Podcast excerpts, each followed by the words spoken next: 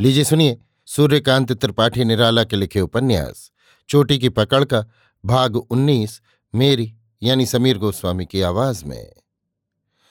मुन्ना खजांची खुदा बख्श के यहाँ गई।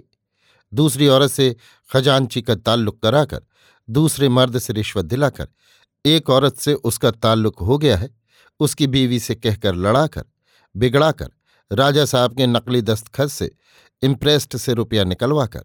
गवाह तैयार करके मुन्ना ने खजांची को कहीं का न रखा था। उसको पुरस्कार भी मिलता था। इन कामों में रानी साहबा का हाथ था। धीरे धीरे रानी का प्रेम घनीभूत किया गया। दो एक बार रात को कोठी में बुलवाकर खिलाया पिलाया गया।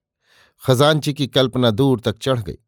रानी का चरित्र जैसा था, उससे उन्हें जल्द सफल होकर राज्य करने में अविश्वास न रहा। कुंजी देते हुए मुन्ना ने कहा, रानी साहबा ने कहा है अब तुम यहाँ तक आ गए, कहकर उसने अपनी छाती पर हाथ रखकर खुदा बख्श खुश होकर बोले, मेहरबानी। मुन्ना ने कहा, आप आज ही जाइए और हिसाब लगाकर मुझे बताइएगा, मैं राह पर पीपल के नीचे मिलूँगी। कितना रुपया निकाला गया? आपको तो मालूम है, काम दूसरे से कराया जाता है, हिसाब दूसरे से लिया जाता है। जिसने रुपया निकाला वो खाने ही गया, मालूम हो जाएगा। फिर उसी तरह बिल बनाकर ज़रूरी लिखकर सही करा लीजिए। रानी साहबा वो बिल देखकर वापस कर देंगी। अकाउंटेंट के पास बाद को भेज दीजिए, काम हो जाने पर इनाम मिलेगा। कहकर मुन्ना लौटी, खजांची देखते रहे, सोचते रहे, उनसे नोटों वाले संदूक की कुंजी ली गई थी। अंदाजन दो लाख रुपया था।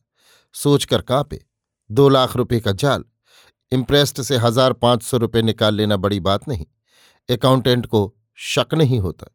दो दो लाख का बिल इतना रुपया तो मालगुजारी के वक्त ही जाता है। मुन्ना ने ये रुपये वाला जाल अपनी तरफ़ से किया था। रानी साहबा को इसकी खबर न थी। बुआ को झुकाने के लिए उन्होंने आज्ञा दी थी कि किसी सिपाही या जमादार से फंसा दी जाए। कुंजी उनके हाथ में रहे, लेकिन मुन्ना ने लंबा हाथ मारा। खजानजी ग्यारह बजे के करीब आए। जटाशंकर बैठे थे। खजाने में उस समय राजा राम का पहरा बदल चुका था। राम रतन था। उसने बहुत तरह की बातें सुनी थीं, पर वो आदि था, खड़ा रहा। खजानची ने वही संदूक खोला। संदूक में एक भी नोट न था। संदूक का बीजक निकालकर देखा, दो लाख तेरह हज़ार के नोट थे। जटाशंकर तके हुए थे। राम रतन पहरे पर टहल रहा था। क्या हो रहा है, क्या नहीं, इसकी उसको खबर न थी। खजानची ने चुपचाप बीजक निकालकर जेब में किया और संदूक में ताली लगाई, फिर बाहर वाला ताला लगाया।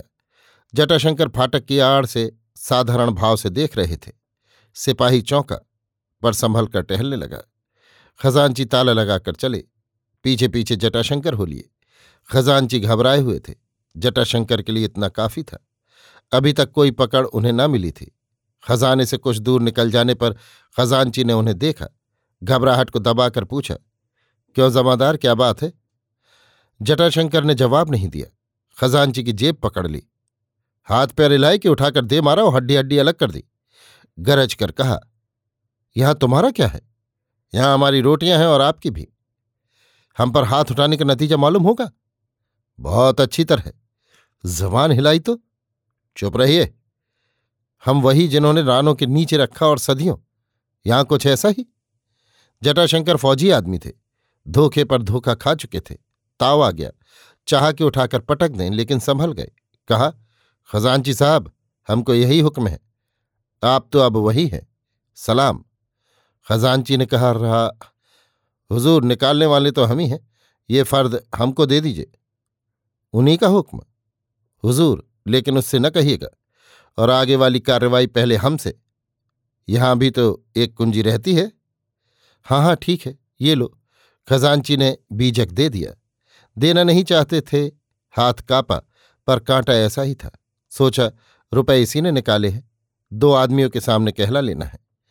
जटाशंकर ने बीजक लेकर कहा, इसकी बात उससे मत कहिएगा, नहीं तो हम पकड़ जाएँगे। उससे ये मालूम कीजिए कि कहाँ रखा है। आपसे कहे देते हैं कि निकाल कर हमने दिए। तो वे पहुँच गए। कितने लिखे हैं? बताइए, नहीं तो हमें पकड़ना पड़ेगा। दो लाख तेरह हज़ार। जमादार बहुत नाजुक मामला है, भेद न खुले। तुम्हें भी मिलेगा। आगे वाली लीपा पोती भी हमें मालूम होनी चाहिए। रुपया रखा कहाँ है, पूछ लीजिएगा। नहीं तो हम पूछवाएँगे। कल हुजूर इसी वक्त खजाने में तशरीफ़ ले आने की मेहरबानी करें, नहीं तो र के पास मामला दायर होगा। खूब ख्याल रहे, बीजक दिखाकर। इसका हाल किसी से कहिएगा तो बचिएगा नहीं। हम ही आप तक इसका भेद है। ये तय रहा, लेकिन तुम भी इसका ज़िक्र न करना। हुजूर का मामला ज़िक्र किससे किया जाएगा? जमादार राजा को संबोधन कर रहे थे। खुदा बख्श अपने को समझते थे। सलाम करके जमादार वापस आए। खजानची आगे बढ़ी। पीपल के चबूतरे पर मुन्ना बैठी थी। देखकर मुस्कुराती हुई सामने आई। कितनी है? औठ रंग कर पूछा। पाँच लाख। खजानची ने छूटते ही कहा। मुन्ना ने अंक मन में दोहराए। तो जल्द बिल तैयार हो जाना चाहिए। राजा साहब के दस्तखत बनाकर अकाउंटेंट के पास पहुँचा दिया जाना चाहिए। खजानची मन में कुढ़ा। सोचा, इस बेवकूफ़ को कौन समझाए? दो दो ढाई ढाई लाख रुपए ज़्यादा रुपए होने पर छिपा रखने के सिवा सीधे रास्ते से हजम नहीं किए जा सकते। वे राजा की निगाह पर आएँगे। बिल जाली बना लिया जा सकता है, पर खर्च का मेमो राजा की नज़र से गुजरेगा। इम्प्रेस्ड का रुपया एक साथ मेमो बनकर निकलता है घर के खर्च के लिए। उसमें हज़ार पाँच सौ साल छः महीने में निकाल लिया जा सकता है। उसके बिल सही होकर अकाउंटेंट के पास भेजे जाते हैं तो कैश लेजर कर लिया जाता है। उसका अलग से मेमो में उल्लेख नहीं आता। खुलकर खजानची ने कहा, अच्छी बात है। फिर पूछा, रुपए रानी साहिबा के पास पहुँच गए?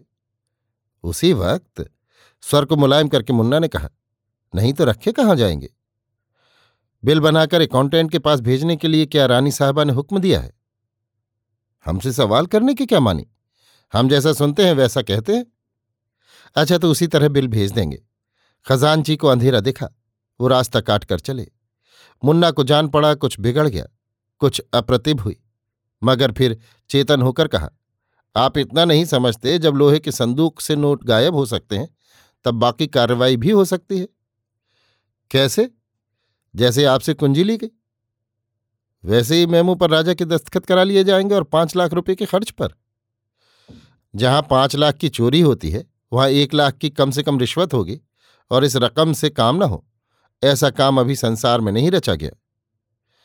ये तो हम समझे, लेकिन मेमू पर राजा के दस्तखत कैसे होंगे? मेमू क्या है? जिस पर बिल के रुपए लिखे जाते हैं? राजा की सही हो जाने पर ये रुपए दर्ज कर दिए जाएँगे। खजानची खुश हो गए, कहा हाँ ऐसा हो सकता है, लेकिन वहाँ भी लगाव होगा। राज्य रानी का भी है, लगाव सबसे है, जो उनका काम करेंगे, उन पर वे मेहरबान रहेंगी। अच्छी बात है, अब कुल कार्रवाई कर ली जाएगी, लेकिन अकाउंटेंट समझ जाएँगे। कौन समझेगा, कौन नहीं, इसकी चिंता व्यर्थ है। ये भी ठीक है। हमें क्या मालूम कौन कौन नेक नज़र पर हैं। मुन्ना खजानची की नुकीली दाढ़ी देखती रही। खजानची ने खुश होकर रास्ता पकड़ा। अभी आप सुन रहे थे सूर्यकांत त्रिपाठी निराला के लिखे उपन्यास, चोटी की पकड़ का, भाग उन्नीस, मेरी यानी समीर गोस्वामी की आवाज़ में।